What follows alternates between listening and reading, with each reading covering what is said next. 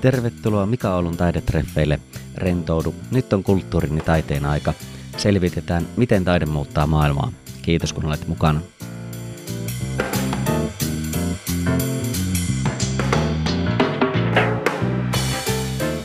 Taidetreffeillä mukana on maailmanmatkaaja, palumuuttaja, markkinoinnin ja viestinnän ammattilainen. Vieraana on Galleria Mapdin galleristi Hanna Manninen. Tervetuloa. Kiitoksia. Mitenkä oot päätynyt työskentelemään taiteen pariin ja minkälaiset sun ensimmäiset kokemukset on taiteesta? Mun ensimmäiset kokemukset taiteesta menee varmaan kuule ihan äidin suuntaan, kun hän oli, tuota, aina kävi näyttelyavajaisissa ja isäkö ei halunnut lähteä mukaan, niin mä sitten olen pienestä tytöstä lähtien ollut sitten käynyt erinäköisen näyttelyiden avajaisissa. Ja sitten mä oon itse tykännyt piirtää ja maalata ja kävin Lyskan kuvispainotteisenkin aikoina ja kuvittelin, että musta tulee seuraava suuri taiteilija, mutta se oli 90-luvun alkua, niin silloin kaikilla piti olla kunnon ammatti. Ja mä totesin myöskin, että mä haluan tietynlaisen elintason, että ehkä kansi miettiä sitä taiteilijan uraa vähän myöhemmin ja hankkia itsellä joku toinen ala, tai siis kunnon, kunnon ammatti, ja päädyin sitten monen mutkan kautta opiskelemaan. Ensin tradenomiksi Suomessa ja sitten tuota Englannissa olen käynyt maisterin paperit markkinoinnista hankkimassa. No niin, kyllä. Mm. Pitkän mutkan kautta. Mitenkäs sitten galleristiksi hmm. päädyit? No se onkin hyvä juttu, että tota, no se tuli vähän niin kuin takavasemmalta. Me oltiin mun siskon Outin kanssa mietitty 2018, että perustetaan yhteinen yritys. Ja sitten eräs oululainen galleristi lähestyi minua ja kysyi, että olisinko kiinnostunut ostamaan osan hänen liiketoiminnasta ja lähteä yhteistyöhön sitten. Niin sillä tavalla takavasemmalta meni ihan meidän yrityssuunnitelma uusiksi ja mun piti oikeastaan mun piti suostutella siskoni Outi sitten ajatukseen, että otetaan se galleria mukaan siihen meidän miksiin. Ja se on nyt sitten siinä ollut, että se on siinä kaiken ytimessä on se galleria ja sitten on sitten niitä kaikkia muita palveluita, mitä meidän firma tarjoaa. Kyllä. Mitä kaikkia palveluita teillä on sitten? No meillähän on markkinointiviestinnän palveluita, mediasuhteiden hoitamista, sisällön tuotantoa, visuaalista markkinointia, monenmoista, mitä nyt markkinointiviestinnän puolella voi olla. Kansainvälistä PR tykkään tehdä myöskin ja englanniksi ja suomeksi saa meiltä palveluita. Niin, eli monenmoista mm. löytyy. Kyllä. Kun galleristiksi rupesit sitten, niin minkälaisia odotuksia sulla aluksi oli siitä että minkälaista toimintaa se on ja vastasiko se odotuksia? No sehän oli jännittävää. Eihän mulla oikeastaan ollut aavistustakaan. No, lähinnä nyt siitä, mitä itse oli käynyt, kun mä oon koko ikäni käynyt näyttelyissä, museoissa, gallerioissa, eri paikoissa. Niin, niin sillä tavalla ei osannut yhtään ajatella, että mitä se on.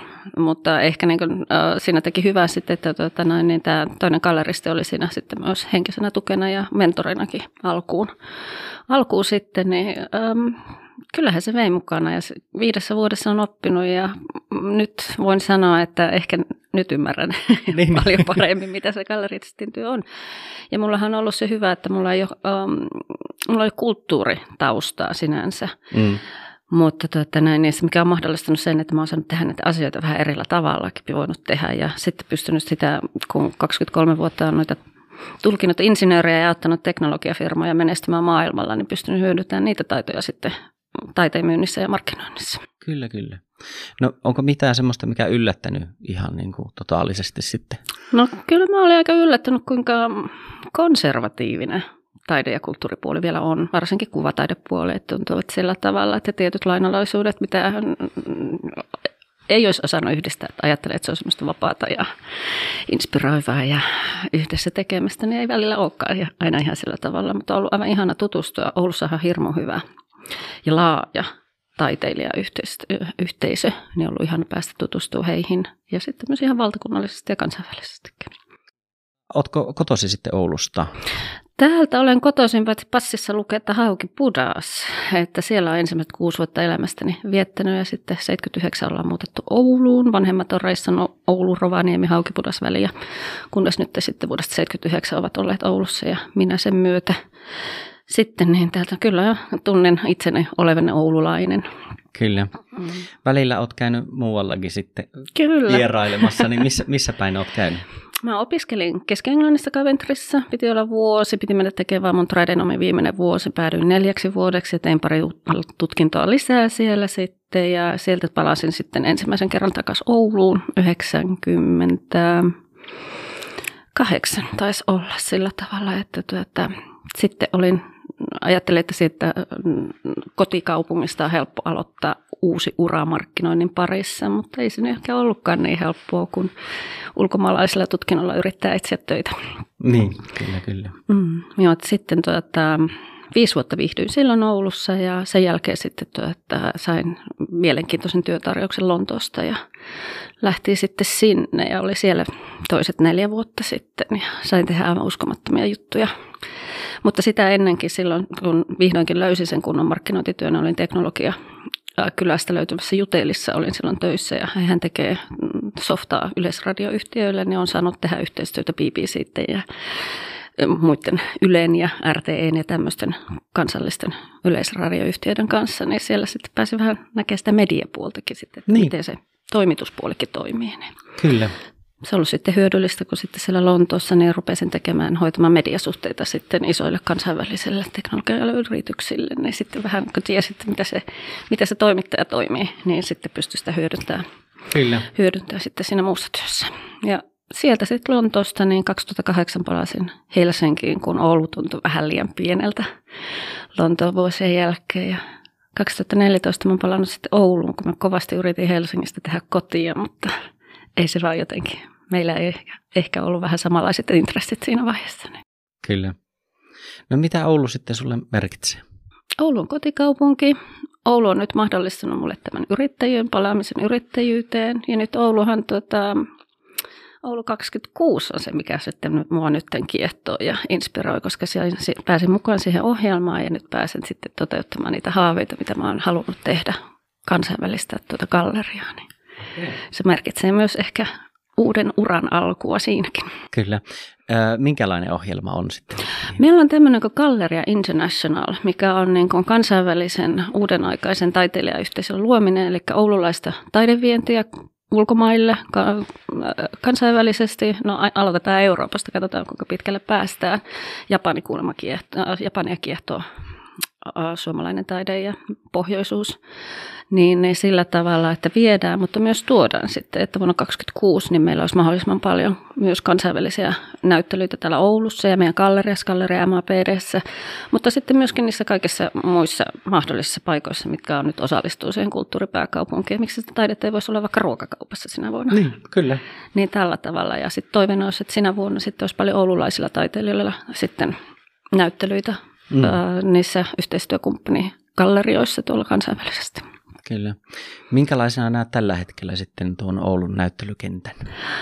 Um, tässähän on, kyllähän galleria Harmajan lopettaminen jätti ison aukon oululaiseen galleriatoimintaan, mutta tämän kokoiseksi kaupungiksi meillähän on monipuolinen tarjonta, että on, on julkista ja sitten meitä yksityisiä tekijöitä sitten, jotka meillähän on minun mielestä hyvinkin aktiivinen näyttely, näyttelytarjonta ja tuota, toivoisin, että useammat oululaiset myös löytäisi meidät pienemmätkin galleriat tai sitten, että kun puhutaan keskusta elävyttämisestä, niin ajatellaan aina niitä isoa. Mm. Niin sittenhän keskustassahan on montako meitä nyt on, viisi, kuusi galleria, joka järjestää tapahtumia säännöllisesti. Mm, Kolme kyllä. viikon välein vaihtuvia, neljä viikon välein vaihtuvia näyttelyitä. Niin Kyllähän tällä jo tapahtuu. Kyllä. Mm. Kuinka paljon käyt katsomassa sitten muita näyttelyitä? Aina kun on mahdollista. Että sehän aina ongelma on se, että kaikki galleriat me ollaan suurin piirtein ja samaan aikoihin aina auki avoinna, Kyllä. niin sitten yritän sen vuoksi sitten aina kun mahdollista, niin käy avajaisissa nyt vähintäänkin. Ja sittenhän me neljä gallerian kanssa järjestetään kerran kuukaudessa galleriakävelyitä, niin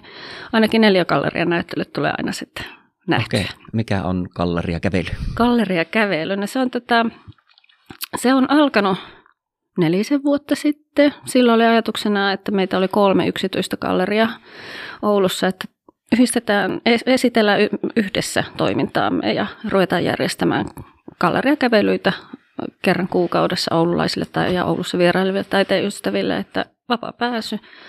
Galleriassa yleensä, jos on paikallinen taiteilija, niin taiteilija on sitten esittelemässä näyttelyn. Ja sitten, jos ei ole, niin galleristi esittelee. Ja kun ensimmäinen näyttely on nähty, niin sitten siirrettiin seuraavaan galleriaan ja siellä käydään, tutustutaan sitten myöskin galleristin tai taiteilijan siihen näyttelyyn. Eli tämmöinen rento ilta kuvataiteen parissa ja ajatuksena oli, että madalletaan sitä kynnystä, että jos ei uskalla tulla avaajaisiin tai yksinään käymään näyttelyssä, niin sitten voi lähteä vaikka kaverin kanssa galleriakävelyyn. Kyllä. Mielenkiintoista. Onko käynyt siinä sitten minkälaisia henkilöitä ja kuinka paljon ja miten se on no, otettu vastaan? Silloin alkuuhan meillähän, tuota, aina kun Kaleva kirjoittaa jotain, niin sittenhän se sai oululaiset liikkeelle, niin parhaimmillaan meillä oli yli 70 ihmistä, mutta ollaan me järjestetty kävelyitä ihan vaan kourallisellekin, että yksi tai kaksi ihmistä olla, niin kyllä ne sitten järjestetään, jos joku on tullut paikalle, niin Kyllä. kävelyt järjestetään sitten kuitenkin. Ja se on hirveän hyvä vastaanoton saanut ja sitä kysellään ja sitä kaivataan. Että välillä esimerkiksi nyt heinäkuussa niin todennäköisesti en pysty järjestämään galleriakävelyä, kun neljä galleriaa on kiinni. Niin viime kesänä mä järjestin sen taiteilijatyöhuoneiden kanssa. Kyllä, kyllä. Että meillä välillä on myöskin, nythän, nyt on tuota noin niin, alkuhan meitä oli kolme, nyt meitä on enää kaksi, eli neljä galleria, galleria MMPD, joka järjestää näitä galleriakävelyitä. Ja sitten välillä käydään tutustua vaikka julkisiin veistoksiin siinä matkan varrella. Ja. Niin, niin tällaista, tällaista vähän, ähm, no niin, niin kuin mä sanoin, rentoilta kuvataiteen parissa. Kuulostaa erittäin hyvälle. Mm, kiitos. Äh, mistä sitten taidekallaristi päivät koostuvat? Mistä sinun päivät se, koostuu? Päivät koostuu. no siinähän tota noin, niin, äh, mä ainakin käytän aika paljon aikaa markkinointiin. Hmm. Äh, sun pitää kolme viikkoa keksiä aina jotain uutta sanottavaa samasta aiheesta, niin sekin on kyllä sillä, että miten sä lähestyt sitä, kuinka sä esittelet sen taiteen. Mä tein päivittäiset somepäivitykset eri kanaviin. Siinä menee oma aikansa, sitä ei tehdäkään noin viidessä minuutissa. Että sitten kun sä päivität Instagramin, Facebookin, LinkedInin, Twitterin, niin siinähän menee muutama tunti. Ähm, sitten myöskin totta kai näyttelyn esittelyä, kertomista medialle, näin edelleen. Ja sitten siellä gallerissa taiteen esittelyä sitten galleria, gallerissa käviville näyttelyvieraille sitten. Ja siellähän monesti mä aina vähän tutkailen, että haluaako ihminen jutella vaikka rauhassa katsomassa sen, niin tota, siellähän sitten keskiviikosta sunnuntaihin galleristi on tavattavissa galleriassa. Kyllä. Miten kuvailisit taidekalleristin ja taidekallerian niin kuin roolia sitten nykypäivässä niin kuin taideyhteisössä? Minkälainen vaikutusmerkitys sillä on? No itse ainakin haluaisin nähdä se sillä tavalla, että mä pystyn omalla työlläni mahdollistamaan taiteilijan työskentelyn. Ja kyllähän nyt puhutaan paljon, että miten vaikka suomalaisen taiteen näkymistä ulkomailla, että meillä pienemmillä gallereilla voisi olla hyvä, hyvinkin tärkeä rooli tässä. Että ei aina tarvitse mennä noiden isojen organisaatioinstituutioiden kautta. Että siksi esimerkiksi mulla on kiinnostusta tehdä, tai haluan tehdä sen Oulu 26 sen, sen me, meidän vientiprojektimme, että sillä tavalla, että mä näkisin, että koska mulle kansainvälisyys ja kansainvälistyminen on jotenkin niin luontevaa, koska mm. mä oon aina sitä tehnyt, Kyllä. kaivannut sinne maailmalle ja tehnyt sitä, niin, niin miksi mä myös tekisi osani sillä tavalla, että mä voisin toivottavasti ollessa taiteilijat innostua ja kiinnostua sitten, niin viedä heitä vähän maailmalle myöskin. Niin kyllä mä näkisin, että gallerialla on tärkeä rooli. Mutta onhan nyt monennäköistä sitten sillä tavalla, että yksityiset versus julkiset galleriat, että mehän, meillähän meidän ansentamalli on hieman erilainen ja toimintamalli pitää olla sillä tavalla, että pystyy taloudellisesti galleria itse itsensä pyörittämään, kun taas sitten on paljon puhetta myöskin siitä, että näyttelyvuokra ei pitäisi laskea ja taiteilijalle, totta kai ainakin nyt ymmärrän, että museonäyttelyistä, niin näyttelypalkkiota ja tällaista, että sitten siinä vaiheessa, jos ruvetaan kovasti ajamaan sitä, että näyttelyvuokria ei, ei saisi olla, mm. niin kyllä se sitten tarkoittaa, että se sitten muokkaa tuon galleria näyttelymaailman ihan toisenlaiseksi, että sitten siinä ollaan vaan niiden julkisten rahoitteiden, mm. julkisrahoitteisen toimijoiden varassa. Ja mä en tiedä, onko se ihan fiksuin vaihtoehto tai sillä tavalla, että koska meillä jokaisella niin oululaisillakin gallereilla ajatellaan, me jokaisella vähän omanlainen yleisö ja vähän erilainen rooli ja tapa tuoda sitä taidetta esille. Kyllä. muutamia noita olikin noita palveluita ja tapahtumia, mitä niin kuin tekin olette tuottanut, että oli mm. tämä kävely muun muassa ja nyt sitten tämä 2026. Minkälaisia muita palveluita ja tapahtumia sitten taidekallerio tarjoaa sitten taiteilijoille ja yleisölle? No kaikesta on tärkeä ja suosittelen lämmöllä osallistumaan niin avajaiset. Siellähän pääset tapaamaan taiteilijaa ja, ja se on mahdollisuus tutustua ja verkostoitua ja nähdä erilaista taidetta ja kuulla vähän enemmän. Suurin osa taiteilijoista haluaa vähän avata ja kertoa niitä inspiraatioita tai teosten nimiä. Jotkut haluaa jättää kertomatta ja näin, niin, mutta tuota, avajaiset on erittäin tärkeässä roolissa. Ja äh, sinnehän on kaikille vapaa pääsy, ei tarvitse erillistä kutsua. Ja, ja, mutta tuota, avajaisten ja sitten niiden galleriakävelyiden lisäksi, niin meillä saattaa olla sitten sillä tavalla, että tulee vaikka eläkeläisryhmiä haluavat tulla yksityisnäyttöön, että gallerista kertoo heille mitä, mit, sitten näyttelystä tai jos taiteilija vaikka pääsee paikalle. Ja sitten välilläkin järjestetään ihan taiteilijatapaamisia, että jos ei ole mahdollista tulla vaikka, jos on ulkopaikkakuntalainen taiteilija, niin hän vaikka silloin purkupäivänä, niin pidetään sitten muutaman tunnin tapaaminen, että voi tulla taiteilija tapaamaan. Mutta ä, näyttelyhän avajaiset, sitten itse se näyttely ja sitten miten niin sitä, mitä mäkin haluan tehdä ja tuoda enemmän, niin on, että miten se näyttely näkyy myös verkossa. Että mm. meillähän esimerkiksi meidän näyt, kaikista näyttelyistä tehdään oma näyttelysivu ja sinne laitetaan ne teokset aina samaan järjestykseen kuin ne on galleriassa, koska me tiedän, että meillä on seuraajia, jotka ei pääse fyysisesti paikalle, niin he voivat sieltä sitten käydä katsomassa ja nauttimassa. Mutta kyllä meillä on toiveena tehdä kunnon virtuaaligalleria jossakin vaiheessa sitten vielä. Kyllä. Niin tällaisia, tota noin, niin, mm, ei nyt sinänsä sillä hirveästi mitään muuta tapahtumia järjestetä taiteilijoille tai sinne näyttelyaikana, mutta sitten se on kaikki nuo muut, muut palvelut sitten sillä tavalla, että taidetta myydään nyt viimeisimmät kaupat tein sähköpostin välityksellä. Joskus se tulee vaikka hullu kanavanne on ollut link, niin mikä kuvittelisi, että se ei ole mikään visuaalisesti myyvä kanava, mutta siitäkin kautta on tehty jenkkeihin kauppoja. No niin, kyllä. Miten sitten, kuinka tulee valittua nuo näyttelypanot ja sitten, että mitä, mitä tuommoisessa niin näyttelyissä on, että minkälainen työ se on, millä, minkälaisia kriteerejä teillä on? No siinä tätä, nyt huomaan sen, että olen jo tehnyt viisi vuotta tätä työtä, että alkaa olla niin oma näkemys, että minkälaista taidetta mä tiedän, että mä haluan esitellä tai mitä tota, meidän kävijät tykkää nähdä. Joskus se on vähän arvuttelua, mutta meillä on aina näyttelyhaku sen perusteella – sitten valitsen sieltä mielestäni sopivan monipuolisen tarjonnan aina vuodeksi kerrallaan, mutta sitten saattaa olla silläkin myöskin, että jos itsellä tulee vastaan, niin kuin nyt tämänhetkinen näyttely, Inka Hannula ja Teemu Raudaskoski, niin mä törmäsin heidän teoksiin Instagramissa ja ihastuin siihen värimaailmaan ja sitten rupesin houkuttelemaan heitä Ouluun. Että se on sekä, että hakuu tai sitten jos itselle itsellä on joku miellyttävä, mie, mie, mielenkiintoinen löytö, niin sitten ottaa ja yrittää saada sen taiteilijan paikalle. Mutta välillä toi ylämäki Helsingistä Oulun tuntuu olevan kovin raskas, että niin. sieltä vaan pitää turkulaiset innostua ja tamperelaiset paljon huomattavasti helpommin tulemaan tänne kuin Helsingin taiteilijat. Kyllä. No, mitenkä sitten se suunnittelu, sen näyttelysuunnittelu mm. ja toteutus, minkälainen prosessi se on? No sehän on aika suhteellisen selkeä, että silloin kun näyttely haussa, niin mulla on aina toiveen, että taiteilija kertoo, mikä se heidän, hänen näkemyksensä on, minkälaisia teoksia tulee.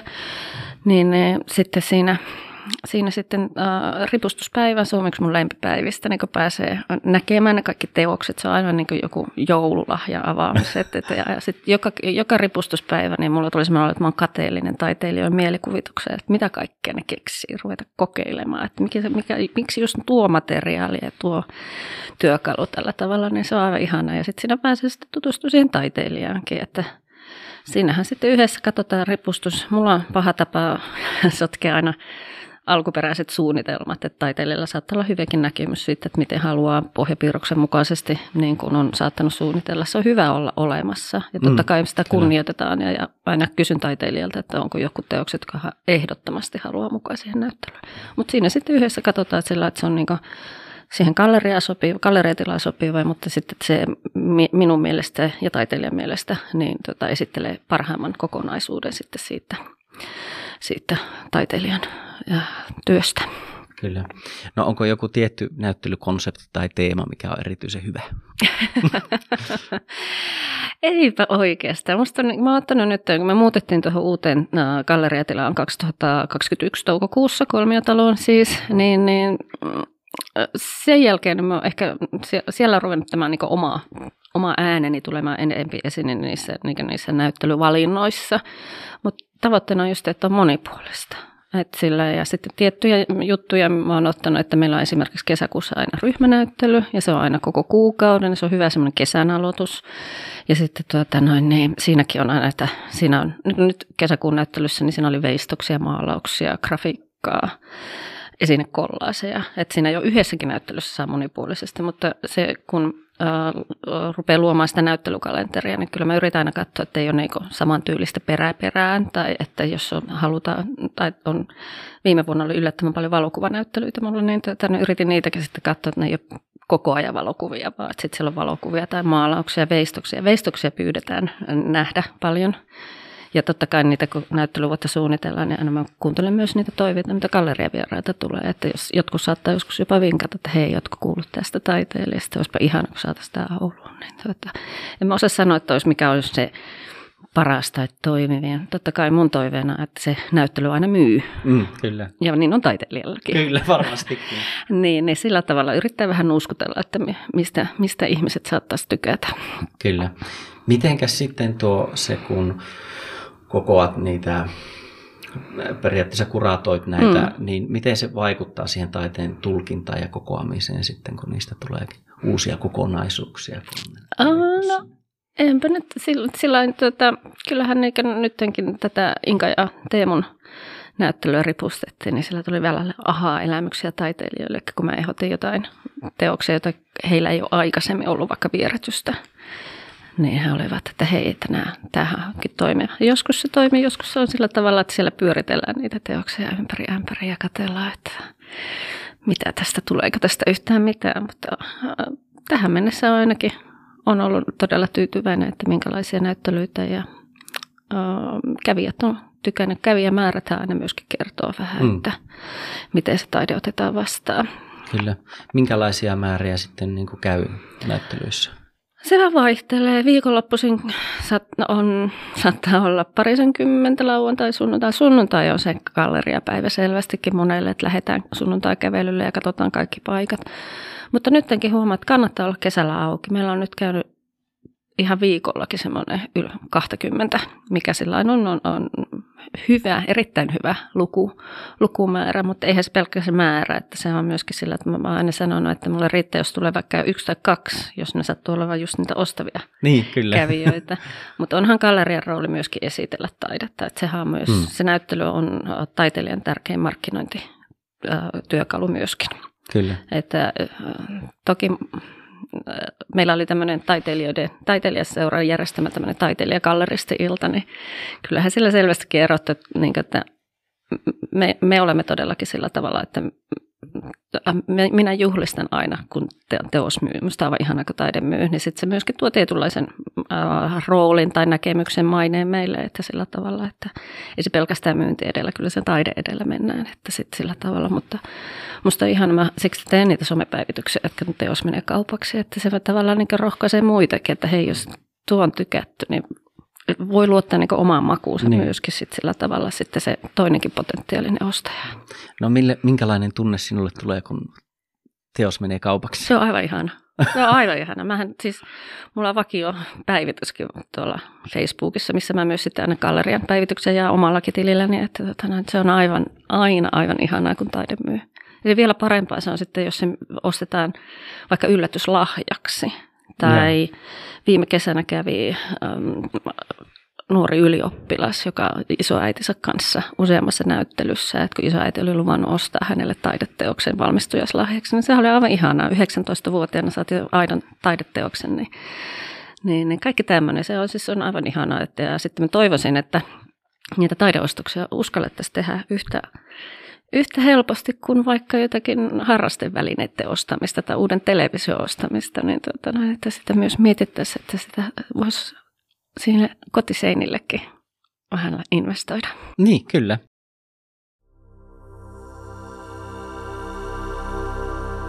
Olet taidetreffeillä. Rentoudu. Nyt on kulttuurin ja taiteen aika.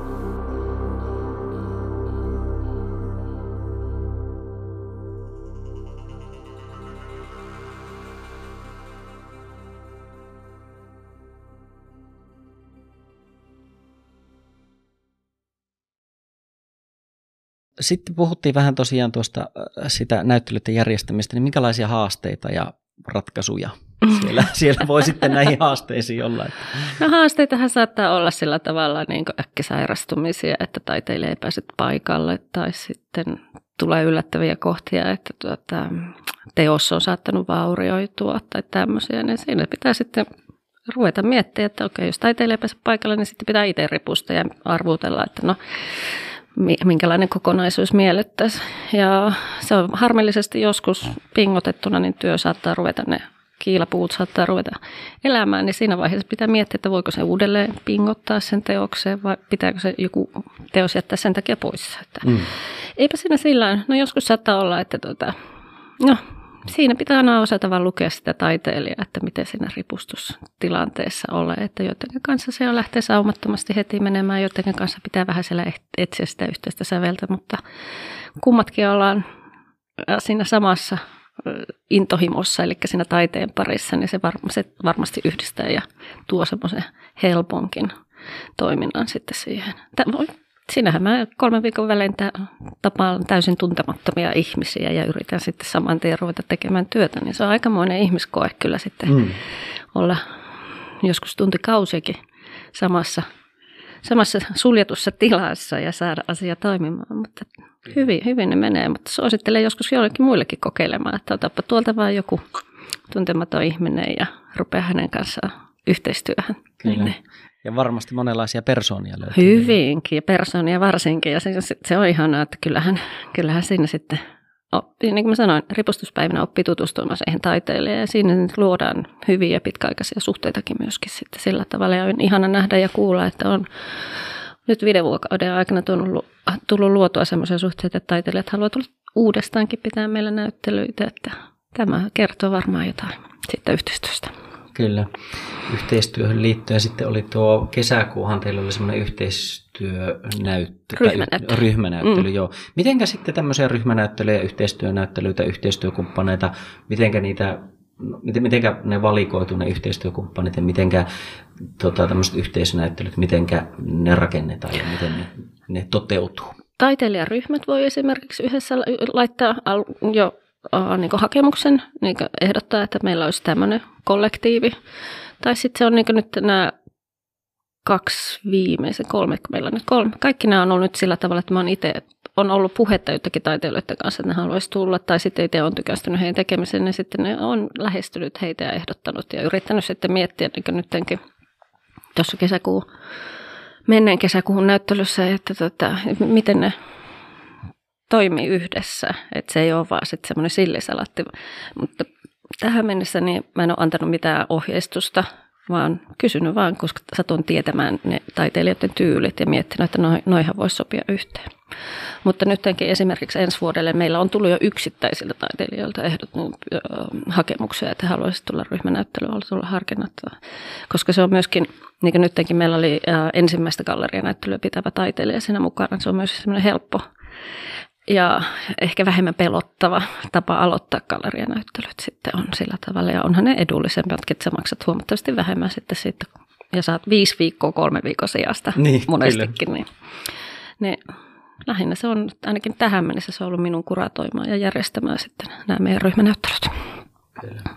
No kuinka sitten tota, tulee itse arvioitua näitä, näitä näyttele pantavia teoksia mm. ja miten, minkälainen suhde sulla on niihin, että miellyttääkö ne kaikki omaa silmää vai onko se, niin kuin, minkälainen se on? Ei ne kaikki aina, mutta mä just on niin sanoinkin joskus, että kun joku on sanonut, että no mä en ymmärrä taidetta, että siksi ei uskalla tulla näyttelemään, että no en mäkään nyt, ei, ei, ei sitä tarvi ymmärtää, se on, se on makuasia ja sillä tavalla, mutta Kyllä kun sä kolme viikkoa vietät niiden teosten kanssa, että voi olla alkuolat, hmm, mikähän tämä juttu oikein on, mutta sitten siinä se rupeaa aukenemaan. Sitten siinä, siis mähän saan viettää todella paljon aikaa niiden teosten kanssa, niin kyllä siellä aina alku on aina yksi semmoinen oikea suosikki heti, löytyy sieltä pomppaa, mutta sitten kolme viikon aikana sieltä rupeaa joku semmoinen hiljaisen, mä sanon, että hiljainen peluri tulee sieltä, sitten rupeaa kiinnittämään huomiota johonkin toiseen työhön, jota ei ole alkuun huomannut ollenkaan, tai ei ole kiinnittänyt huomiota siihen, mutta jo en, äh, kyllä siellä on monenlaisia, monennäköistä taidetta meillä on ollut ja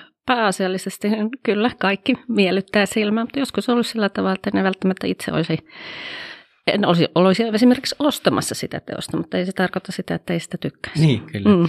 No, mitenkä tota, hankitko sitten, kun katselet tietenkin päivät pitkät erilaista taidetta, hankitko sitä kotiin itse? Kyllä, mulla on vaarallinen työ. niin, niin, nyt mä oon pistänyt itteni, mulla on toiveena, mulla, mulla täytin 50 tuossa maaliskuussa ja ihmiset sai osallistua sitten taidelahjakorttiin, kun mulla olisi toiveena ostaa oikein iso maalaus. Mun olohuoneen seinä huutaa isoa maalausta, mutta semmoista ei ole vielä tullut vastaan.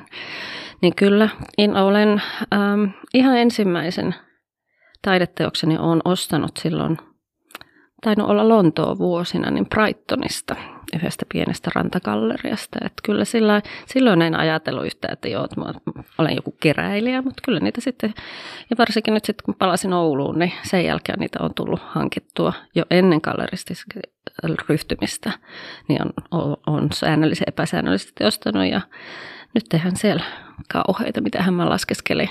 Varmaan parisenkymmentä taideteosta jo on jo on jo kotona veistoksia ja maalauksia ja val- yllättävän paljon valokuvia. Mä oon aina Joo. kuvitellut, että mä tykkäisin maalauksista enemmän, mutta jotenkin noin valokuvat on nyt ottaneet vallan tämänhetkisessä kokoelmassa. Kyllä. No miten sitten taidegalleriat ja teidän taidegalleriin, niin tuleeko sitten osallistuttua tuommoiseen niin taide arvosteluun tai taidekeskusteluun? Kyllähän sitä aina kysytään mielipiteitä asioista, mutta sitten jos ei ole niin kuin vahvaa näkymystä, niin jättää jonkun keskustelun väliin, mutta kyllähän mä niin kuin näen myös roolina, niin kommentoida tarvittaessa ja sillä tavalla. Ja sitten nyt varsinkin sitten, kun on tehnyt, hoitanut nyt mediasuhteita, niin toimittajalta välillä tulee ihan sellainen epävirallisiakin kyselyitä, että no mitäs mieltä olet tämmöisestä asiasta, että olisiko tässä juttuidea vaikka, tai sitten niin kuin e- erinäköisiä, mitä sattuu nyt, tai mitä esimerkiksi Oulussa on, tai valtakunnallisesti jotain trendejä, niin niihin, niihin kommentoida, mutta tota, kyllähän me, mehän olemme osa sitä toimialaa, niin kyllähän siinä pitää olla myös mielipiteitä toimialasta. Kyllä, ehdottomasti. Onko siihen jotakin sitten jotakin keinoja, että millä lailla sinä arvioit sitten niitä taidetta ja niin kuin, mi- miten sä teet sen? Onko se niin kuin se, että mikä mieti, miellyttää omaa silmää vai minkälaisia perusteita siihen on? Aa, siis kun näyttelyitä valitsen, niin tuota, kyllä siihen aika paljon vaikuttaa, että tai no, sitten näyttelyhakemuksesta jo monesti se huomaa, että se joko tuntuu, että se on meille sopiva tai ei. Ja kyllähän totta kai mä myönnän, että totta kai valitsen monestikin just omaa, omaa makuuni sopivaa tai miellyttäviä töitä, mutta kyllä mä siis sillä tavalla kuuntelen niitä meidän galleriavieraita, että heiltä on toiveita ja sitten kyllähän sitten niin tavallaan tässä näkee aina, että minkälainen taide saa ihmiset liikkeelle tai ostamaan. Niin emme tietenkään koko ajan myymässä samanlaista, tai siis esittelemässä samanlaista.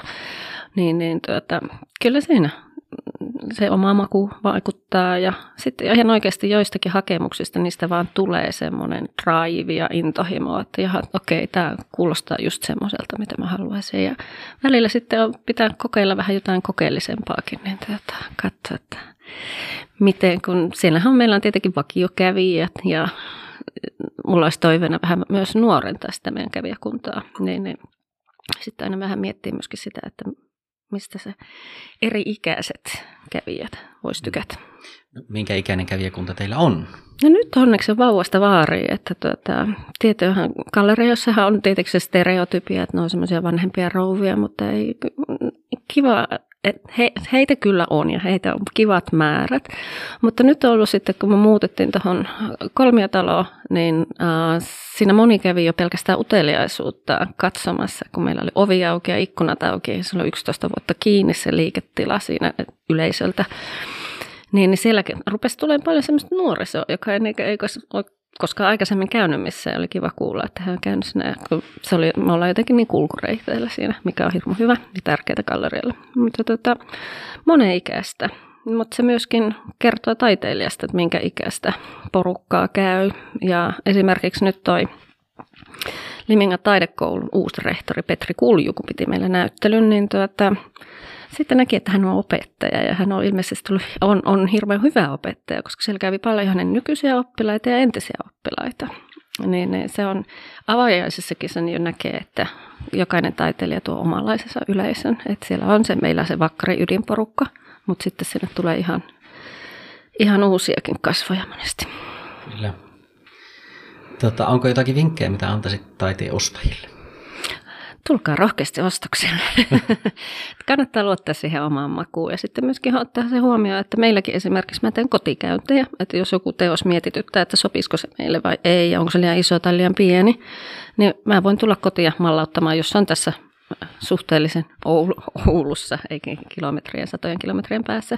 Ja myöskin se, että taidetta voi ostaa osamaksulla. Että se hinta on semmoinen, mitä mä oon halunnut, että se ei ole kynnyskysymys ihmiselle, että se voi lähteä ihan vaikka viiestä kympistä sitten se maksu järjestämään. Ja siinä ei ole mitään rahalaitoksia välissä, vaan se on suoraan gallerian kanssa suora sopimus sillä tavalla. Ja tulla käymään katsomaan ja miettimään, että mikä, monesti ihminen yllättää itsensä ensin, että no ei toi mun tyylistä ollenkaan, mutta sitten kun käy katsomassa, niin sitä ei tiedä koskaan. Ja sitten mulla ainakin on itsellä, mä huomaan se, että teos heti puhuttelee. Mm.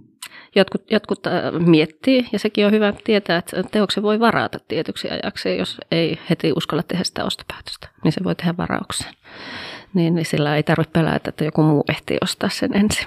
Kyllä.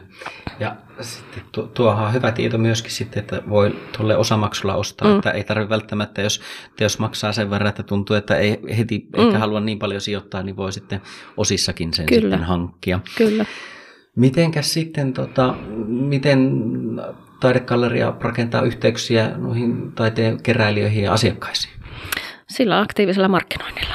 Että sillä tavalla ja sitten myöskin järjestämällä mielenkiintoisia näyttelyitä, että semmoisia, että se puhuttelee justiinsa monenlaista kävijää. Mutta se on se markkinointi ja tietenkin meillähän on kaikki postituslistat, joille pystyy liittymään avajaiskutsut saa aina sitten sitä kautta ja kyllähän siinä on sitten erinäköisin, no ehkä se on aktiivinen markkinointi, että se ne somet ja sitten sitten toivottavasti aina saataisiin niitä lehtijuttuja, niin se on pienikin maininta paikallisessa lehdissä, niin se on jännä. Printillä on vielä voimansa, niin se saa ihmiset, erilaiset ihmiset, ei pelkästään ne, että vanhempia sukupolvia niin kuvitellaan, mutta ihan nuoremmatkin, jotka jossakin lukee vaikka foorumia tai kalevaa, niin kyllä ne hoksaa, jos siellä on jotakin niin kuin maininta.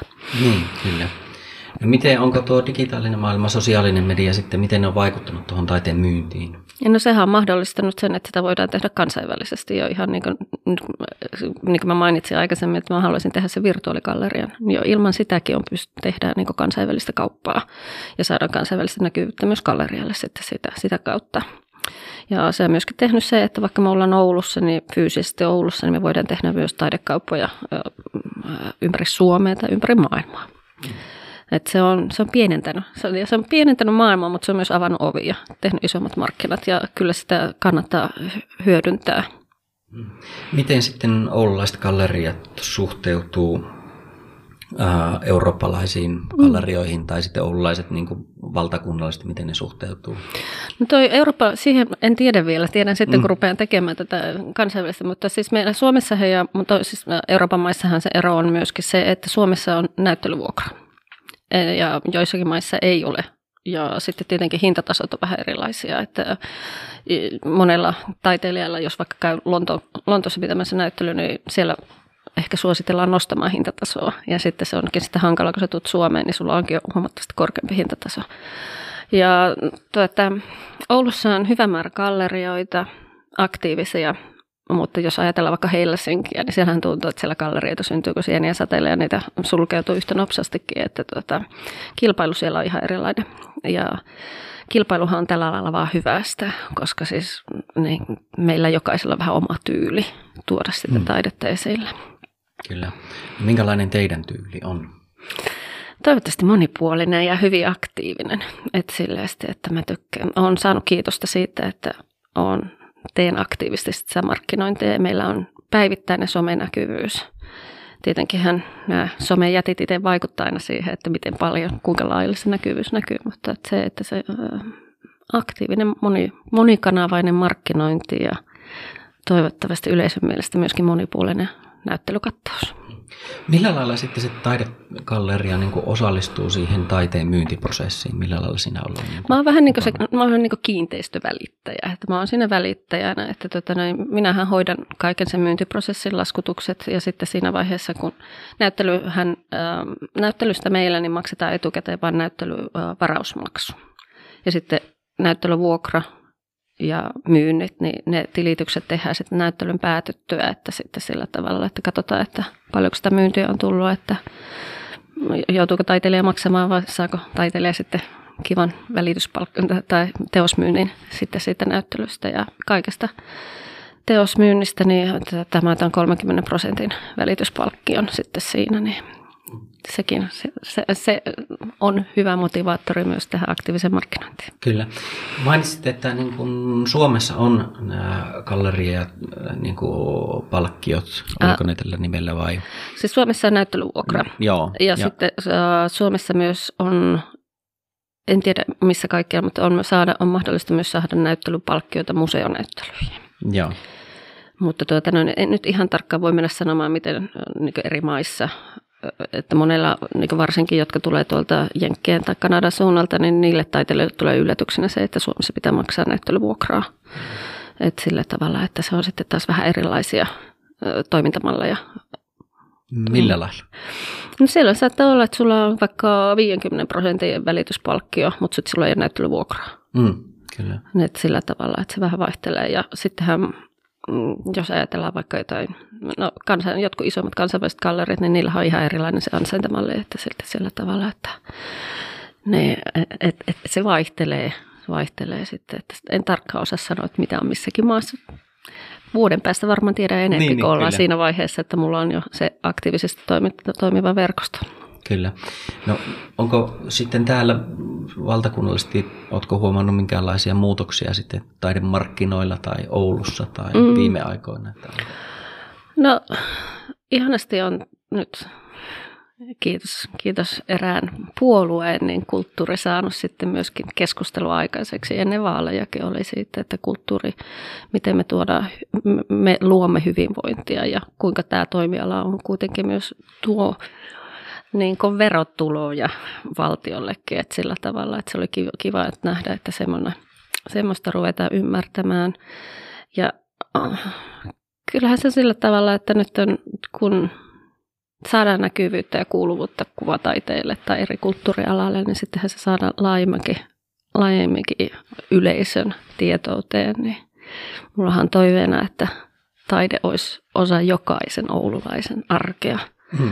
Niin ei ole vielä siihen päästy, mutta tätä, katsotaan. Kyllä, se on hieno ajatus. Mm. Millä lailla sitten tulee rakennettua yhteyksiä noihin taiteilijoihin?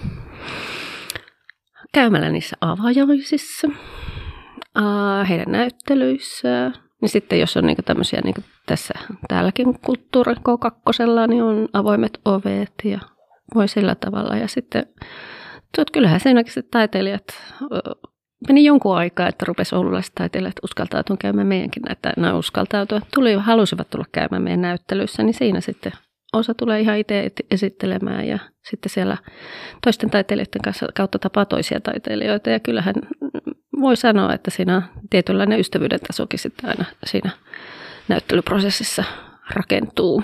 Mm, kyllä.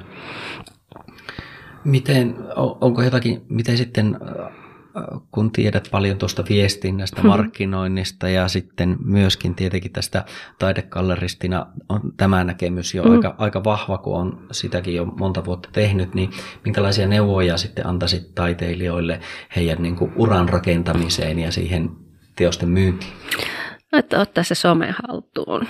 Et Facebook ei ole enää se ainut kanava, että Instagram on hirmu kätevä ja hyödyllinen taiteilijoille. Ja sitten just se, mikä mä toivoisin ja niin äh, haluaisin nähdä, että tota, taiteilijat kävisivät itsekin myös vähän enemmän noissa avajaisissa, varsinkin jos on ulkopaikkakuntalainen taiteilija. Se oli yllätys, että jos ei ole oululainen taiteilija, niin se näkyy heti avajaisvieraiden määrässä. Että silloin tulee vähemmän porukkaa paikalle, entä kun on paikallinen taiteilija. Mutta tota, no, niin siihen mark- siis, äh, taiteilijoille siihen sehän on, saattaa olla haasteellinen se markkinointi, että uskaltaa tuoda itseänsä esille ja miettiä, että no mikä se on. Siinäkin kaikessa markkinoinnissa kannattaa miettiä sitä omaa brändiä ja miettiä, että millä tyylillä, kuinka aktiivisesti. Tehdä sitten sellainen niin osa sitä, myös sitä luomisprosessia sitten sillä tavalla, että myös muistaa itsensä markkinoida. Mm, kyllä. Mennään vähän tuommoiseen nykytaiteen trendeihin mm-hmm. tai mhm. suuntauksiin, niin minkälaisia, kun näet nyt tuota taidetta eri lailla paljon, niin minkälaisia trendejä sinä olet huomannut nykytaiteessa sitten viime aikoina? Uh, nykytaiteessa, no ainahan luonto on inspiroinut taiteilijoita ja nyt sen huomasi tuon, uh, nyt koronan aikana, kuinka sitten se jotenkin vielä korostui enempi, että ruvettiin miettimään, että onko tämä nyt maapallon vastaisku meidän kaikelle äh, suurkulutukselle. Niin, niin sillä tavalla. Ja ehkä se on just sillä, että se luonto ja sitten myöskin tämmöiset luonnollisemmat uh, materiaalivalinnat. Mm. Että sitten sillä tavalla, mutta en nyt oikein osaa sanoa, että olisiko sellaisen suurempia sillä, sillä tavalla niin isoja trendejä. Tai sitten itse seuraan värikylläistä taidetta, että se on ollut ihana nähdä, että tuota, taiteilijat ovat ottaneet värit haltuun. Esimerkiksi Hukkasen Jussilla oli meillä kolmioeläinnäyttely, niin siinä oli aivan ihana se väripaletti. Ja siinäkin oltiin ajateltu, että me ihmiset ollaan jätetty tämä maapallo ja eläimet ovat vallanneet meidän ympäristön, niin se oli aika hullunkurisiakin. Ja norsut vaeltavat tuira ja tällaisia teoksia. Kyllä. Niin, porot etsivät heinäpäätä. Niin jotenkin itsellä tuntuu, että toi luonto, mutta ainahan se on ollut mm. Semmoinen inspiraation lähde taiteilijoilta tavalla tai toisella. Mutta sitten niin esimerkiksi meillä oli se meidän ensimmäinen näyttely, Hyvärisen Marion näyttely, ja hän sanoi suoraan, että hänellä on niin korona oli se, mikä oli siinä inspiraationa. Mutta se oli niin, se oli, se oli semmoinen trooppinen, äh, siellä oli apinoita ja ihania värikkäitä kukkia ja tropiikkia ja näin. Että se olisi voinut olla synkkäkin, se olisi voinut olla täysin harmaa. Mm, kyllä. Mutta sitten se oli lähetty sellainen positiivisen kautta. Kyllä, kyllä. No. Mm. Joo, ehkä tuntuu jotenkin samaa, että se tosiaan niin kuin koronan jälkeen jo vähän matkustanut ja käynyt katsomassa, niin tuntuu, että se on ainakin uusemmissa teoksissa, niin mm. se näkyy ehkä aika vahvastikin sitten tuo niin kuin korona-aikaiset jutut ja sitten semmoinen tietynlainen niin siihen tuli semmoinen kantaa-ottavuus ehkä niin kuin mm. näihin asioihin, niin, niin kuin semmoistakin näkee sitten. Kyllä, kyllä, ja tietenkin tuo hirveä sota tuolla oh, meidän keskuudessamme Ukrainassa, niin kyllähän sekin on sitten tuonut, mm-hmm. ehkä enempi tuonut sitten taiteilijoille sitä näkemystä ja kannanottoa sillästi, että mennään ehkä siihen aika, vuosi, vuosikymmeniä aikaisempaan tyyliin, että taiteilijatkin ottaa kantaa yhteiskunnan keskusteluihin. Niin, kyllä. No, mitenkä taidekalleristi pysyy sitten ajantasalla uusista taidesuuntauksista ja ilmiöistä? Roikkumalla sillä somessa niin. Tiet, ja mediaa seuraamalla. Ja tuota, noin, niin mähän tein sen, äh, varmaan moni muukin on tehnyt sen aika Elon Musk osti Twitterin, niin mä en jaksanut katsella sitä vähän aikaa ja häippäsin sieltä pois. Ja sen niin mä olin aikoinaan luonut hirveänkin hyvä verkosto itselleni, niin nyt sitten loin, palasin sinne takaisin, kun huomasin, että mun elämästäni puuttui kanava, missä minä pystyn kommunikoimaan, ottamaan kantaa uutisiin. Et kun mä oon, mulla on hyvin profiloitunut nuo mun somekanavat sillä, että Facebook on pääasiassa gallerian ja taidetta. Mm. Ja sitten Instagram on sitten henkilökohtaisempaa elämää ja niin edelleen, niin sitten, tuota, niin sitten kun palasin Twitteriin ja rupesin luomaan sellaista uutta näkyvyyttä, niin, niin rupesin ottaa enemmän sieltä sitten niin kulttuuri- ja taidepuolen ihmisiä seurattavaksi, niin se on ollut myös yksi kätevä sillä tavalla. Ja Hesarihan tulee luettua päivittäin. Mä nyt tiedä, onko se, se paras kanava, mutta sillä että seuraamalla mediaa, seuraamalla uutisointia, taiteilijoita. Taiteilijoita saa myös hyviä vinkkejä. He tulee kysyä, että onko kuullut tästä tai onko nähnyt tämän. Niin Kyllä. Pitä, oma aktiivisuus, oma aloitteisesti sitä pitää seurata. Ja nyt mä odotan mielenkiinnolla, kun rupean luomaan sitä Galleria International yhteisöä ja projektia viemään eteenpäin. Että se varmaan sitten tulee taas avaamaan ihan uusia näkemyksiä ja äh, näkymiä toimialalle kansainvälisesti. Mm. Kyllä. Nyt kun on sitten näitä uudenlaisia tekniikoitakin paljon, on interaktiivisia teoksia, mm. on digitaalista taidetta ja virtuaalitodellisuutta, laajennettua todellisuutta tullut mukaan tuohon, niin minkälainen rooli kaikilla tämmöisellä nykytekniikalla on sitten taiteessa? No sitähän on peloteltu, että tekoäly, mm.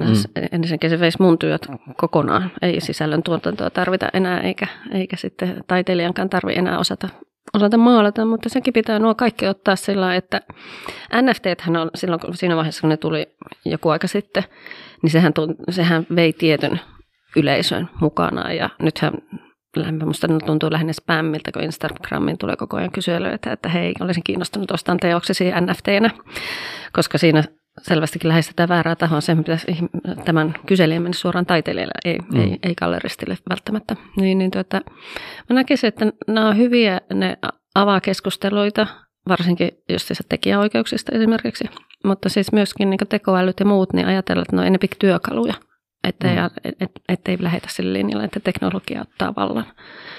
No, Internetihän piti tappaa printtimedia jo montako kymmentä vuotta sitten. No nyt se alkaa vähitellen menee siihen suuntaan, mutta mä näkisin, että se, olisi niin kuin, se tuo, luo uusia mahdollisuuksia, mutta kyllä siinä pitää myöskin nämä tekijäoikeudelliset asiat. Nythän on taas mielenkiintoisia kirjallisuuteen liittyviä oikeudenkäyntejä menossa justiinsa chatti ja chat GPT ja metan mm. tekijän oikeus, ovatko he vieneet kirjailijoiden tuotantoa vai mitä, niin on aika mielenkiintoista sitten nähdä, mutta kuulemma nämäkin oikeudenkäynnit tulee kestää vuosikausia, että sitten me, me haetaan vielä niitä rajoja ja toimintatapoja, että, että millä tavalla sitä teknologiaa voi kannattaa ja tulisi hyödyntää. Mm. No, onko pian näköpiirissä, että teille tulisi sitten näyttely, joka on sitten pelkästään AIn tekemä? Jos semmoinen mielenkiintoinen hakemus tulee vastaan, niin totta kai sitä pitää miettiä. Hmm. Kyllähän me nyt tätä, Ouluhan tunnettu teknologiakaupunkina, niin kyllähän meillä voisi olla enemmän sillä niin teknologiaa hyödyntävää taidetta myöskin. Hmm. Että meillähän yhdessä näyttelyssä, just sillä Kurlin Petrin näyttelyssä, siinä oli, oli niin videota ja liikkuvaa kuvaa, mutta pääasiallisesti meidän kuvat on ollut aika paikalla. Niin, niin sitähän voisi keksiä. Ja Metsävain ja JPn kanssa ollaan mietitty erinäköisiä erinäköisiä juttuja, mitä me voitaisiin sitten avaruuskuvista, astronomisista luontokuvista, niin kuinka, miten niissä pystyisi hyödyntämään sitten teknologiaa. Mm, kyllä. Mm. Kuinka tärkeää sitten on se taiteen kontekstin ymmärtäminen sitten nykytaiteessa? Taidetta voi nauttia ilman, että sitä pitää ymmärtää. Mm. Että jokainen voi omalla tyylillänsä sitä. Et sun ei tarvitse osata taidehistoriaa tai tietää trendejä. Että se, se, on, se on vaan se kokemus, elämys. Niin, kyllä. Että sillä tavalla, että tämä on se jatkuva kommentti, mitä saan eräiltä henkilöitä kuulla, että he, he, miksi he eivät tule näyttelyn kaksi syytä, että ei, eivät kehtaa tulla, kun ei voi ostaa, ei ole ostopakkoa, tai että, että he eivät ymmärrä taidetta. Niin mä aina sitten siihen sanon, että no en minäkään. Ja taidetta on niin monenlaista, se on makuasia, että onneksi sitä on niin monenlaista. Kyllä. Kun monesti, tai siis usein kysyn galleriavierailta, jos siinä on semmoinen sopiva hetki, että no miltä se vaikutti. Niin sitten siinäkin voi ihan suoraan, on tullut ihan suoria vastauksia, että en nyt kyllä, tämä ei ollut mun makuun, tai en, e, en nyt kyllä ymmärrä tätä. Niin, niin kyllä. sekin on ihan hyvä niin. Kyllä. Harva miettii, että musiikkiista nauttiakseen tai muuta tarvitsisi tietää koko musiikin historiaa Niinpä. ja olla perehtynyt siihen. Tai ja kirjallisuudessa. Niin, kyllä. Niin. Et se on niin, niin. Mutta sitten nykytaiteissa ja kuvataiteissa on tullut ehkä semmoista vähän. No se voi olla, että myöskin sitten ne tekijätkin on ehkä halunnut tuoda sitä. Se, toivottavasti näin ei ole, mutta tota, joidenkin mielestä se pitää olla. Tai onhan sitten vieläkin ihmisiä, jotka ajattelee, että galleriat on jotenkin elistisiä tai, mm. tai kuvataide jotakin korkeakulttuuria, niin operat tällä tavalla näin, niin tota, että ei, että kulttuuri kuuluu kaikille. Galleriassa on matala kynnys ja ovi avoin ja vapaa pääsy, niin en nyt tiedä, miten se voi olla elististä. Kyllä. Mutta näitä, no, joskus jossakin tilanteissa tulee, että hei, että eikö tämä on unohdettu, unohdetaan sellainen asia, että tota, no, ei tehdä tässä semmoista vanha-aikaista, vaan rohkeasti kokemaan, elä, katsomaan elämyksiä. Itsekin, mulla on tietyt taiteenlajit, joita mä en välttämättä ne ei viihdytä, tai mä en, en tykkää niistä, mutta silti mä aina välillä yritän haastaa itseni, että no, annapa tuolle mahdollisuuden ja käyn katsomassa. Ja joskus se yllättää positiivisesti, joskus ei. Kyllä. No tuleeko teidän gallerialla tuettua sitten jotenkin sitten kokeilevaa tai innovatiivista taidetta tai tämmöistä, joka hyödyntää näitä nykytekniikoita? No ei ainakaan vielä ole, mutta kyllä mulla on niin ajatuksena aina, että jos on joku semmoinen mahdollisuus, niin miksikäs ei. Että tuota, itsellä on, mä oon sanonut, että mä oon tulkinut insinööriä vuodesta 1999, että on sellainen niin oma tekninen tausta, niin että ymmärrän aika pitkälle on useitakin teknologioita ja nyt välttämättä ihan kaikkea, kun en, mutta sillä tavalla, että osaan myös nähdä sen ne mahdollisuudet sitten, mitä teknologia voi, voi tuottaa. Ja oli niin nyt ähm, jossakin vaiheessa tehtiin semmoisia verkostoitumisiltoja tuolla galleriassa, jossa niin eri toimialoja ihmisiä tuli paikalle, niin siinäkin oli aika jännä, kun ruvettiin puhumaan, että miten esimerkiksi pelillisyyttä ja NFTitä voitaisiin hyödyntää siinä virtuaaligalleriassa mm. esimerkiksi, koska nykyisissä virtuaaligallerioissa, mitä mulla on tullut vastaan, no Riksmuseo, se on, se on mun benchmarkki, että ne tekee aivan mahtavia digi, digitaalisia juttuja, virtuaalisia juttuja, mutta sitten taas osa tuntuu, että sä vaan pyörit. Se, se on niin fyysisesti te, tilasta on tehty virtuaalinen ja kun taas teknologia mahdollistaa, että sä voisit siellä netissä saada niin paljon enemmän siitä taiteesta irti, entä kuin on pelkästään vaan katselemalla niitä museon seiniä esimerkiksi. Mm, kyllä. Sitten kysytään tämmöistä mielipidettä, että minkälainen vaikutus taiteella on yhteiskuntaan ja kulttuuriin? Positiivinen, minun mielestä hyvinvointia lisäävä. Sitten on tehty ihan tutkimuksiakin. Mm. Ja se myös, kerran kysyttiin, että miksi me niitä galleriakävelyitä järjestetään esimerkiksi. Niin mä että no, ja miksi näyttelyssä kannattaa käydä, niin se, se saa aivan ystävät pörräämään vähän erillä tavalla, niin siksi mä näkisin, että meillä on semmoinen positiivinen vaikutus. Totta kai keskustelua käydään siitä, että no, miksi meidän pitää tukea esimerkiksi kuvataiteita, että miksi ihmiset ei hankkisi niitä oikeita töitä, että onko siinä järkeä, että valmistuuko liikaa kuvataiteilijoita. Hesarissa oli mielenkiintoisia mielipidekirjoituksia tästä taiteilijoilta ja sitten instituutioiden puolelta.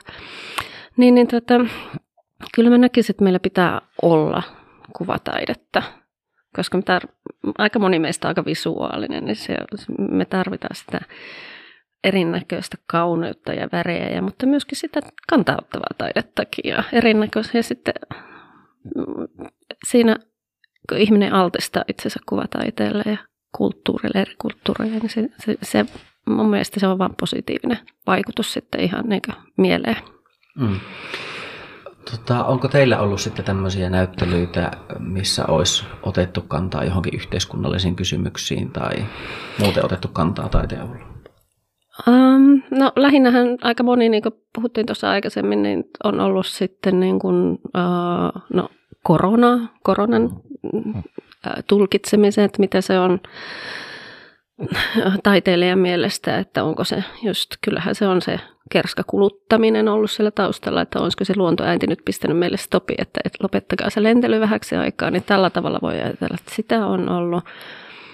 Sitten taas on ollut sillä niin kuin omia henkilökohtaisia juttuja, vaikka äh, kuolemaa käsitteleviä, että halunnut tuoda sitten ja tuoda se ihmiselämän lyhyisyyden tai sen, sen siinä näyttelyssä esille, mutta en mä nyt sen, sen enempää. Ei ole, meillähän tuli silloin, kun meille tuota, no, niin tuli Ukrainan tilanne alkoi ja paheni, niin silloin tuli muutamielta tai yhdeltä taiteilijalta hakemus, mutta se ei nyt sitten vaan onnistunut se juttu, että se olisi varmaankin ollut hyvinkin kantaa mutta ei sinänsä ei, ei, eikä nytkään voi sanoa, että olen jo vähän vilkassut ensi vuoden niitä hakemuksia, että ei siellä ainakaan tällä hetkellä ole. Että monellehan taiteilijalla niin ne, nehän työstävät aika henkilökohtaisia aiheita. Mm, kyllä. Onko jotain semmoisia teemoja tai aiheita, mistä, mitä ei ottaisi sitten niin kuin sinne galleriaan, että jos... Um, no en ainakaan nyt huomaa, että aktiivisesti välttelisin jotakin aihealuetta. Että se on lähinnä aina se kokonaisuus, minkälaisella tyylillä ja taiteilijalla se taiteilija lähestyy sitten sillä tavalla, että monenlaista meillä on ollut, ollut kyllä, mutta tota, en, en ainakaan tietääkseni välttele jotain tiettyjä aiheita. No, miten sitten taidekallerioiden haasteet ja mahdollisuudet sitten nykymaailmassa, minkälaisia ne on? No haasteethan tietenkin on, että kun on taantuma päällä, uskaltaako ihmiset ostaa taidetta. Ja myöskin se, että mitä ihan niin meidän perin, siis ihan omat kulurakenteet, hintojen nousu. Niin, niin kaikkihan tämmöinen sitten mietityttää, että onko tässä mitään järkeä ja onko tämä vain kallis harrastus, mitä mä en halua, että mä haluan kasvattaa tästä ihan niin kansainvälisen bisneksen. Niin sillä tavalla ja siksi esimerkiksi mä lähtisin ja hain siihen Oulu 26 mukaan, koska jos haluaa kasvattaa galleriabisnestä, niin Oulun talousalue ei siihen riitä. Et, et vaikka meillä on se, mitä meillä on, 220 000 vai mitä se on se virallinen määrä, niin ei sillä sitten sillä tavalla, jos, jos oikeasti, mulla on tällä hetkellähän galleria työllistää minut osa-aikaisesti ja tavoitteena olisi, että joku päivä mä keskittyisin pelkästään sitten vaan tähän taidepuoleen, niin silloin pitää keksiä kaikkea, kaikkea uutta. Ja sillä tavalla, että tietenkin tuo just se, jos meillä hinnat koko ajan vaan nousee ja maailmassa on epävarmuutta, niin se on yleensä helppo jättää se taideteos ostamatta, vaikka kuinka haluaisikin, niin sitten sillä tavalla, että tämmöisiä uhkakuvia. Mm.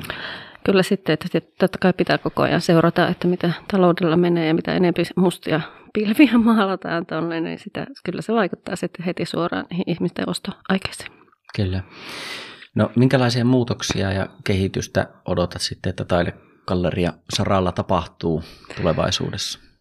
Äh, enempi yhteistyötä niin kaupunkien väleillä, maiden väleillä, että tuota noin, niin semmoista ja siinä se varmaan onkin, että musta on kiva, että multa monesti kysytään, että no okei, okay, jos joku uusi ää, paikka avautuu tai tällä tavalla, että no onko se hyvästä vai huonosta, niin kilpailu on tällä alalla hyvästä ja sitten muutenkin, tai ei meitä oikeastaan edes kilpailla keskenään, me, me ei me nähdä toisia sellainen niin kilpailijana, muutenhan me emme järjestäisi toisen gallerian kanssa mm. galleriakävelyitä.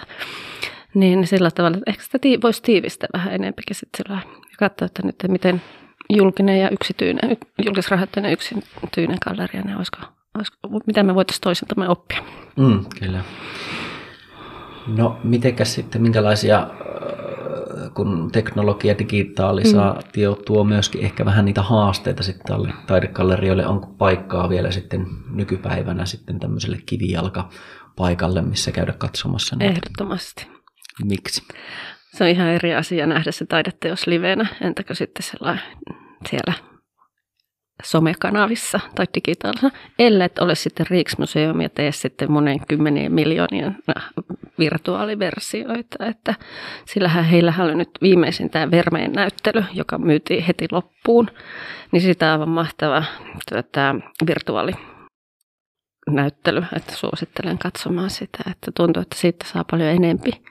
Vaikka totta kai mä haluaisin nähdä ne klassikot myös sitten livenä. Mutta mun mielestä, ja en ole ainut, joka miettii. Moni, joka on, seuraa meitä vaikka somessa, niin, niin jos on jonkun teoksen nähnyt siellä ja se on inspiroinut tuo tuleva sisällä, niin sitten sanoo, että joo, että kyllä tämä kannatti tulla katsoa livenä. Mm. Mutta on myös rohkeita ihmisiä, jotka eivät halua tulla livenä katsoa ja ostavat vaikka sen somekuvan perusteella sen teoksen. Mutta kyllähän se sitten on kotona sitten siellä että kyllä mä näkisin, että kivijalalle tulee olemaan edelleen paikkansa vaikka. Ja ainakin itsellä, jos varsinkin koronavuosina tuli semmoinen digiähky. Mm. Ennen kuin jos joku ehdotti, että tehdäänkö, voiko tavata livenä vai digitaalisesti, niin ehdottomasti aina sitten myöskin livenä. Ja sitten siinä galleriassa, niin sähän itse valitset siellä di- somekanavissa tai teknologisissa kanavissa, missä ootkaan, niin että mitä sä haluat nähdä. Mutta sitten kun sä tulet sinne kivijalkaan, niin sä näetkin sitten sen koko kokonaisuuden. Mm. Että sillä saattaa olla myös töitä, joita sä et olisi huomannut siellä somessa. Kyllä. No mitä se korona-aika sitten tarkoitti galleristille? Galleria oli sen ensimmäisenä keväänä kolme kuukautta kiinni. Jos mulla ei olisi ollut niitä muita töitä, niin se olisi ollut yrittäjäuran loppu siihen. Sitten hän yritti hakea kaikkia näitä rahoituksia, mitä oli, niin eihän galleria saanut mitään, kun se oli kivijalka. Niin, niin tuota, se oli aika mielenkiintoista aikaa. Ja se oli myöskin sitten sellainen, mutta oli meillä hirmu kivat niin Hyvärisen Marion näyttelyavajaiset, kun me vihdoinkin päästiin tuohon uuteen tilaan, niin silloin oli vielä nämä tapahtumarajoitukset, että saa olla maks 10 ihmistä samassa tilassa. Niin se oli, meillä oli sitten puolen tunnin slotteja, mihin ihmiset pysty ilmoittautumaan etukäteen, että Aivan. voivat tulla. Niin taiteilija tykkäsi kovasti sitten siitä. Ja olihan se kiva nähdä, kun gallerian ulkopuolella oli sitten jono odottamassa ihmisiä, niin, että Kyllä. kuka pääsee paikalle. niin sillänsä, ja, mutta tota, siinä on hyviä ja huonoja puolia. Ja totta kai sitten kaikki turvajärjestelyt, mitä on pitänyt olla ja näin ja muistuttaa ihmisiä. Niin. Ja kyllähän se, kyllähän se korona, vaikka itsestä tuntuu, että no, sitten on jo jonkun, jonkin aikaa. Kyllä se vaikuttaa joidenkin ihmisen käyttäytymiseen edelleenkin, että jotkut vasta nyt uskaltautuu lähteä liikkeelle. Se oli se viesti niin kova, että jos olet niin, riskiryhmässä, niin sit sinne on helppo ollut jäädä kotia ja unohtaa se muu elämä. Mm.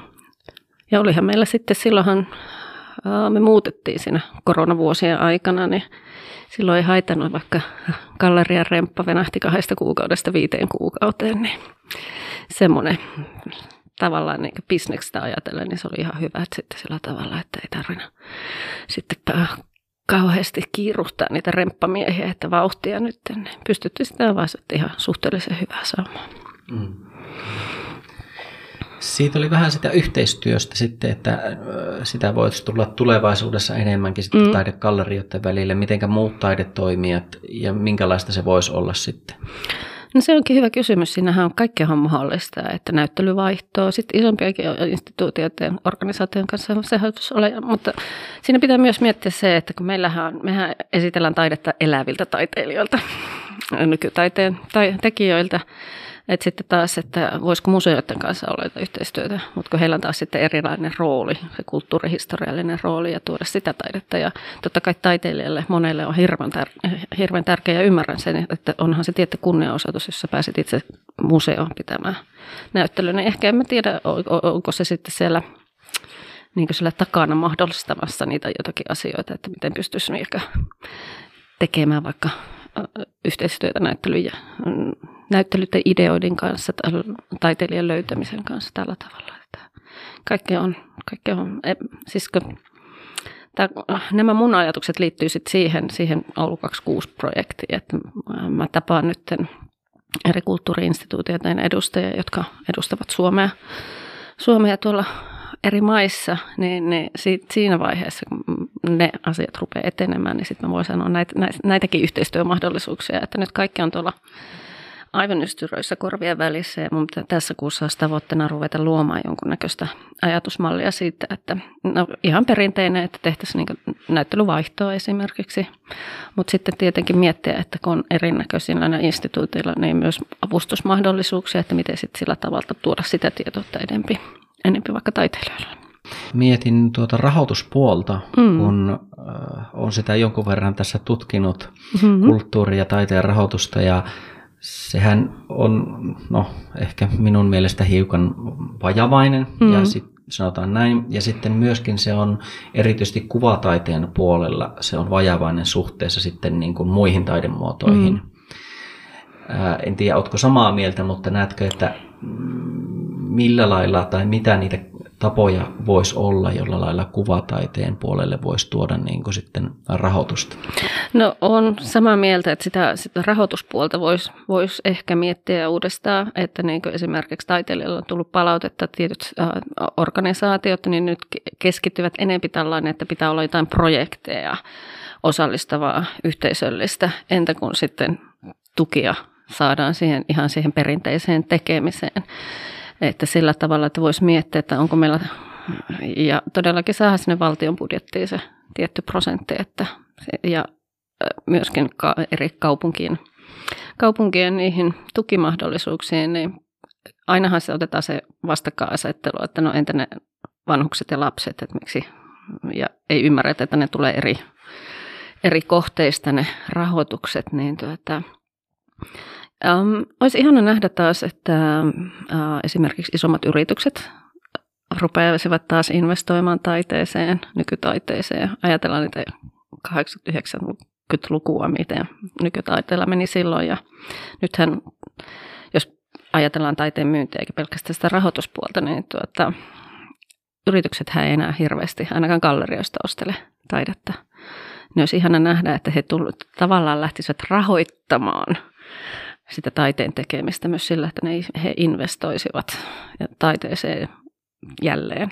Et sillä tavalla, että, mutta tuota, itse tuohon rahoitussysteemiin ja rahoituspuoleen, mä oon tehnyt semmoisen virheliiku, että mulla on osakeyhtiö, ja suuremmat, noin, jos ajatellaan vaikka gallerioita, että jos mä voisin hakea jotain rahoitusta, niin ne on aina ry tai sitten yks, yksityishenkilöitä että sillä tavalla että miettiä, että kuitenkin jos me halutaan kulttuuripuolesta kuvataiteesta myöskin bisnestä, niin sitten miettiä, että tietenkinhän näissä on sora-ääniä jotenkin mielestä, niin eh, liiketoimintaa pitää pystyä kehittämään ilman ulkopuolista rahoitusta. Että tämä on tämä jatkuva keskustelu siitä, että pitääkö olla avustusta vai pitäisikö itse saada se sitten jollakin muulla tavalla rahoitettua se toiminta. Niin, ja mahtuisiko sinne kuitenkin taiteen kentälle molempia elämään sovussa? Minun mielestä hyvinkin. Et sillä mä toivon, että musta ei tule niinku liikaa tämä myynnillinen ja liiketausta, liiketoiminnan tausta esille. Et, mutta to, kyllä mä, mä näkisin, että myös kuvataidepuolella voitaisiin vähän ajatella myös sitä bisnesmallia. Ei tietenkään sillä vain dollarin kuvat silmissä, vaan sillä, että voisi miettiä, että siis taiteilijathan on yrittäjiä. Mm. Niin kyllähän sitten se sielläkin puolella, okei, okay, tarvitaan sitä avustusta, joka mahdollistaa sen toiminnan, mutta kyllähän sitten pitäisi pystyä sitten ajattelemaan vähän niin kuin bisneksenäkin sitten sitä omaa tekemistä. Mm, kyllä. Sulla oli äh, hurja visioita ja suunnitelmia sitten tälle taidekallerialle tulevaisuuden varalle. Mm. Miten ne toteutuu? Hyvä kysymys. Että tota noin, ne, ää, nythän siis, mä olen niin innossa silloin ja iloinen, kun mä oon yrittänyt tätä ajatusta viedä eri kanavien avustusmahdollisuuksien kautta, mutta oikeastaan se nyt se Oulu 26, siihen se sopi kaikista parhaiten. Ja sitten kun mä sain sieltä sen vihreän valon ja avustuksen, ja, niin musta oli aivan ihana, että mä olin osannut kirjoittaa ne mun ajatukset sillä tavalla, että joku muukin ymmärsi, mitä mä oon tekemässä. Että se ei ole vaan se mun visio, mutta nyt se sitä pitää, sitä visiota, sitä pitää ruveta tarkentamaan, suunnittelemaan, konseptoimaan. Ja kyllä mä näkisin, että tämä tulee rönsyilemään ja kasvamaan ja pelkästään Oulu-avustuksella tämä ei tule toteutumaan. Et, et, nyt tässä kesän hiljaisina viikkoina niin pitää myöskin ruveta miettiä, että mistä muualta saadaan sitten sillä tavalla, että päästään niihin tavoitteisiin, mitä mä oon itselleni hurjat tavoitteet asettanut, niin tuota, sitten vuoteen 2026 mennessä ja siitä pitää jatkaa vielä eteenpäin. Mm. Että ei se, se, se ei ole stoppi siinä. Kyllä. Mm.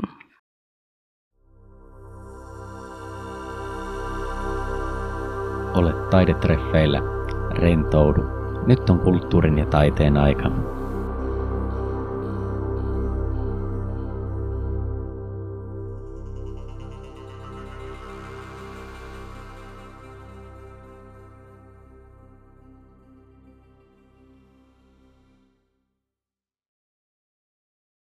Minkälaisia vinkkejä sulla olisi aloitteleville galleristeille?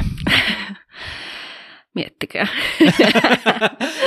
Ei nyt sentään, että jos siihen on mahdollisuus ja sitten jos on uh, mahdollista jutella toisille toimialalla olla toimiville, niin hyödyntää sen ja verkostoituminen ja sillä tavalla, että niin kuin tuossa ajatella, että tämä ei ole me ei kilpailla keskenään. Tavallaan me kilpaillaan sitä ostavasta yleisöstä, mutta jokaisella on vähän niin kuin omanlaisensa yleisö. Että jos on mahdollista, niin hyödyntää mentorointia sitten siihen ja ottaa, tehdä kunnollinen liiketoimintasuunnitelma ja ehkä myös testauttaa ja näitä omia ajatuksia sillä tavalla. Mutta ihana, mä, mä nautin olla galleristin työstä, että sillä tavalla, että aina kun pääsee sinne galleriaan, niin semmoinen ihana, ihana fyysinen hyvä olo on, on, on myöskin sitten siinä. Ja kyllä mä tykkään siitä ajatuksesta, että mä pystyn omalla työn pienellä panoksella niin sitten mahdollistaa taiteilijoiden työn tekemisen. Niin kyllähän kaikkea tämmöistä, niin mullekin esimerkiksi voi soittaa ja kysellä, että onko jotain vinkkejä. Ja pienikin asia saattaa olla semmoinen, mitä ei ole itse hoksannut ajatella. Mm, kyllä kysytään tämmöisiä mielipiteitä, mitä mm. mä oon vähän kysynyt aina kaikilta haastateltavilta. Pitääkö taiteen ottaa kantaa yhteiskunnallisiin asioihin ja saako se tehdä niin? Saa tehdä niin. Ei ole pakko ottaa kantaa, mutta saa tehdä niin, koska se on sitten sillä tavalla mielipiteitä ja visuaalisuutta tuo hyödyntävä tapa kommentoida. Mm-hmm. Millaisia tunteita tai reaktioita sinä haluat saada taiteesta? Inspiroivia. Että jokuhan ärsyttää vähän hirveästi, sitten rupeaa miettimään, että mikä siinä on. Ja toinen on just sillä, että toinen, saattaa olla, että vau, ihanaa, että just tätä kaipasenkin. Monestihan jos mulla jos on huono päivä, niin mä kai menen silloin taiteen äärellä. Mä huomaan, että se sitten niin rauhoittaa ja noita aivonystyreitäkin. Ja silloin ennen kuin en ollut vielä galleristi, niin mä huomasin, että mulla tuli semmoinen tietty, tietty, tietynlainen fiilis tässä. Sillä tuntuu, että se oma luova toiminta ei toiminut, jos en, käynyt säännöllisesti katsomassa taidetta. Hmm, kyllä. No, mikä on taiteilijan vastuu? Taiteilijan vastuu. Aika jännä kysymys. Mitähän tuohon uskalta sanoa? Taiteilijan vastuu. No olla siinä. Vastata sitten omasta tekemisestä ja asettua sen taakse. Hmm, kyllä. No mikä on taiteen päämäärä? Pitääkö sillä olla päämäärä? Niin, hyvä kysymys. niin, no päämäärä, taiteen päämäärä. No se varmaan on just se tuoda erinäköisiä näkemyksiä ja ilmaisukeinoja esille ja meidän nähtäville. Hmm. Mitä seurauksia taiteella voi olla? Monenlaisia, jopa protesteja. Että tuota, sehän riippuu, että minkälainen se taide on. Hmm, kyllä. Ollut kiva kyllä saada haastatella sinua ja mahtavaa, Kiitos. kun olet ollut vieraana ja tulit vieraaksi. Ja... Kiitos, kun uh, otit minut tänne mukaan juttelemaan.